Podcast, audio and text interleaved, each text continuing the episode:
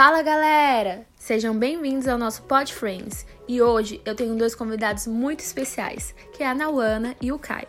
E nós vamos falar sobre como não deixar as nossas emoções influenciarem as nossas ações, com três pontos de vista totalmente diferentes, tanto meu, tanto do Caio e como da Naiana. Eu acredito que desde a infância nós somos bombardeados de sensações e emoções. E muitas das vezes a gente não sabe lidar com elas. A gente precisa ser ensinado e ponderá-las ela dentro de nós. Tanto com as emoções boas como com as ruins. E o quanto uma decisão errada, no momento errado, pode afetar a parte de quem somos, a partir daquilo que nós fomos ensinados. De certa forma, devemos aprender a gerenciar as nossas emoções e a lidar com um modo em que elas não afetam só a nós, mas também as pessoas em que estão ao nosso redor. Eu sou uma pessoa que muitas das vezes quer agir por emoção, por sentimentos do momento, mas eu paro, penso, analiso a situação e ajo pela razão, porque muitas das vezes as nossas emoções são enganosas e a gente não deve deixar o nosso coração falar mais alto em uma situação que a gente precisa ponderar a situação. Intermediar aquilo que nos deixa para baixo, que nos deixa com conflito. Nós precisamos sair de cima do muro e começar a agir com coisas que podemos mudar, porque tem outras situações que não podemos mudar, que não podemos agir, mas tem muitas coisas que a gente pode agir e não deixar o coração falar alto, porque existem diversos tipos de emoções e nenhuma delas deve nos consumir por completo.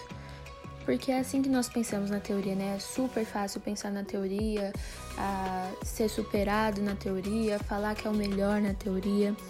Mas na prática a realidade de certa forma é outra. Porque quando deixamos as nossas emoções falarem por si só, perdemos o que há de melhor, perdemos a espontaneidade, a clareza e também parte de nós. Nós precisamos sempre ouvir conselhos daqueles que sabem mais do que nós. A pensar antes de agir, parar para pensar e falar.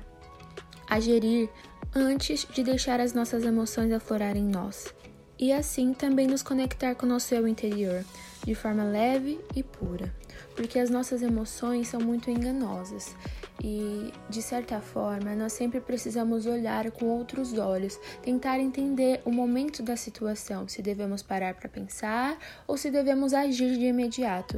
O imediatismo também é outra coisa que deve ser muito analisado no momento. E assim eu dou a palavra aos meus grandes amigos Naiana e Caio.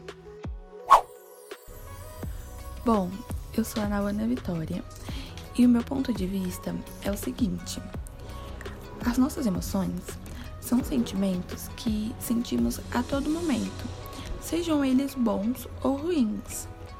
É algo que interfere até mesmo em nossa forma de pensar, agir. Sendo assim, muitas vezes o meu lado sentimental, ou seja, as minhas emoções, atrapalharam minhas atitudes, ou seja, as escolhas, pois acabo é, escolhendo o caminho referente ao que estou sentindo no momento. E com isso, vejo que o necessário é sermos cinquenta por cento emoção e cinquenta por cento razão, nem tão muito e nem tão pouco, o equilíbrio sendo o ponto perfeito. É, afinal, é importante pensar, falar e agir tanto com a emoção quanto com a razão, para que um não atrapalhe o outro e assim caminhem juntos. E você, Caio, qual é o teu ponto de vista?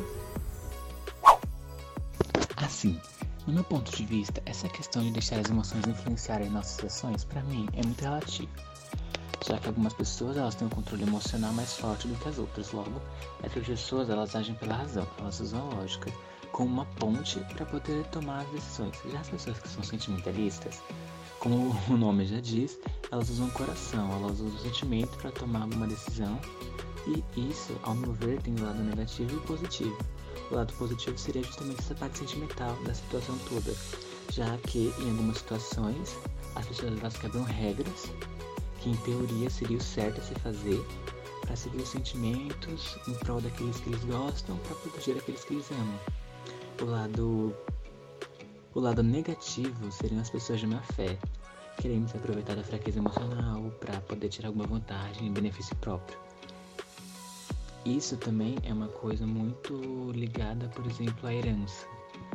A pessoa nunca gostou da outra enquanto ela era viva, não tinha nenhum sentimento por ela, e aí quando morre, quando a pessoa morre e deixa alguma coisa, ela, a pessoa automaticamente também passa a morrer de amores só por, por interesse. Eu não acho que as emoções elas atrapalham cem por cento do nosso julgamento. Afinal, nós somos todos humanos e temos sentimentos. Que bem sempre, que nem sempre, às vezes a gente consegue controlar ou até mesmo esconder. Mas, em certos momentos, usar as emoções pode ser até bom. Pra gente saber que nem sempre a razão tá certa. Que nem sempre o certo a se fazer se é bom pra gente. Mas a gente tem que moderar em determinados ambientes. Como, por exemplo, no trabalho. Não misturar trabalho com emoção, porque isso pode dar errado. Então, ao meu ver, você tem que ser profissional. E em várias outras situações também. Bom, galera, esse foi o nosso Pod Friends. Eu agradeço aos nossos colaboradores que patrocinaram esse Pod Friends, que foi um projeto muito lindo, e também agradecer aos nossos convidados, Naiana e Caio, que são os meus amigos do coração, e também agradecer à professora Fátima, que nos incentivou de muitas formas. Muito obrigada, gente! Espero em breve poder reverberar esse Pod Friends para vocês e que está em todas as plataformas digitais. Um beijo, até breve!